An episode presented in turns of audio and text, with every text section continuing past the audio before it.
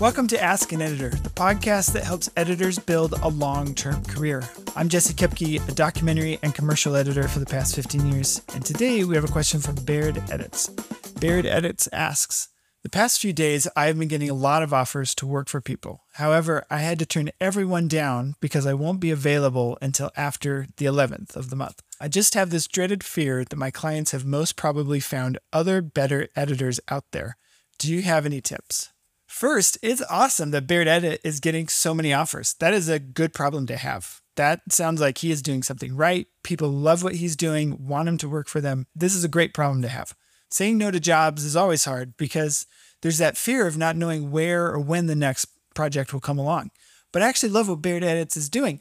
He recognized his capacity and said no, held his boundary so that he wouldn't overextend himself in the long run, you're going to gain more from not being stressed and overworked than however much money you would have gained if you had said yes. A big key here is having an abundance mindset instead of a scarcity mindset. So instead of thinking, this is the only job available, so I have to say yes, you can think, if this job came, more are going to come too. That helps us step out of the fear of not having more in the future and honestly assess do I have capacity for this right now or not? So, to Bared Edit's question, how can you still retain those clients even if you might have to say no? Before we get to the answer, I'd like to thank Louper.io for sponsoring today's episode. Do you ever wish that you could get clear feedback and build more meaningful relationships with your clients? You can do all of that with Louper. Louper live streams frame accurate edit sessions to your clients, no hardware required, and features built in video chat, on screen drawing, and a browser based interface. It's like being in the same room together, which we all know is pinnacle of editing and getting feedback. If you're not able to do that on solo level or team level, louper.io is the tool for you. So you can sign up for a free account. It blows my mind that this is free. You can sign up for a free account today at louper.io and join thousands of editors who save days on the back and forth feedback process. So here are four things that will help you stay connected with clients even if you have to say no. First, check in when your availability does open up. You could say, I'll be available starting in three days. Were you able to find an editor for that project? Sometimes people, you know, you were their first option. You said you couldn't do it. It got lost in the shuffle and they hadn't actually gotten around to finding anybody. You might catch them at a great time when they realize they do still need to fill this spot.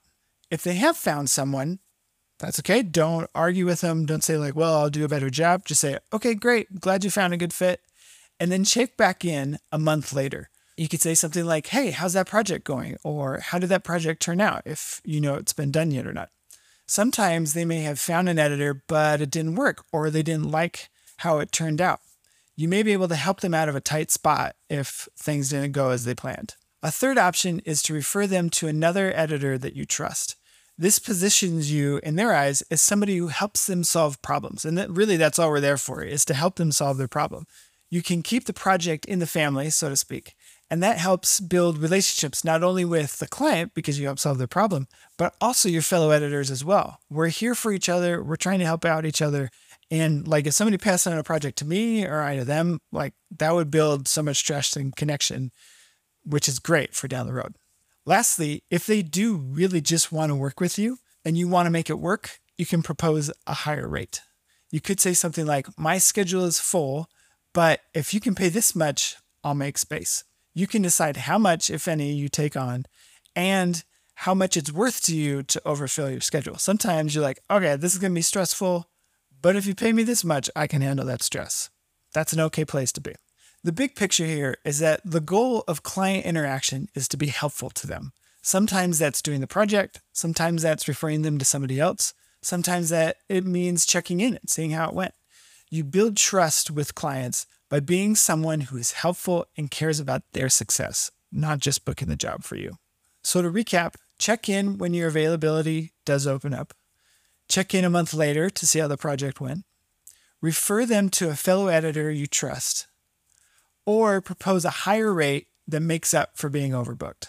The great thing is, just a couple hours after I talked to Bared Edits about this, he messaged me back and said, I just sent a follow up message to a client and I have now negotiated a good deal and started working with him. Thanks so much, Jesse. This is awesome. The the follow up and just checking in and being helpful goes a long way towards a career as a video editor.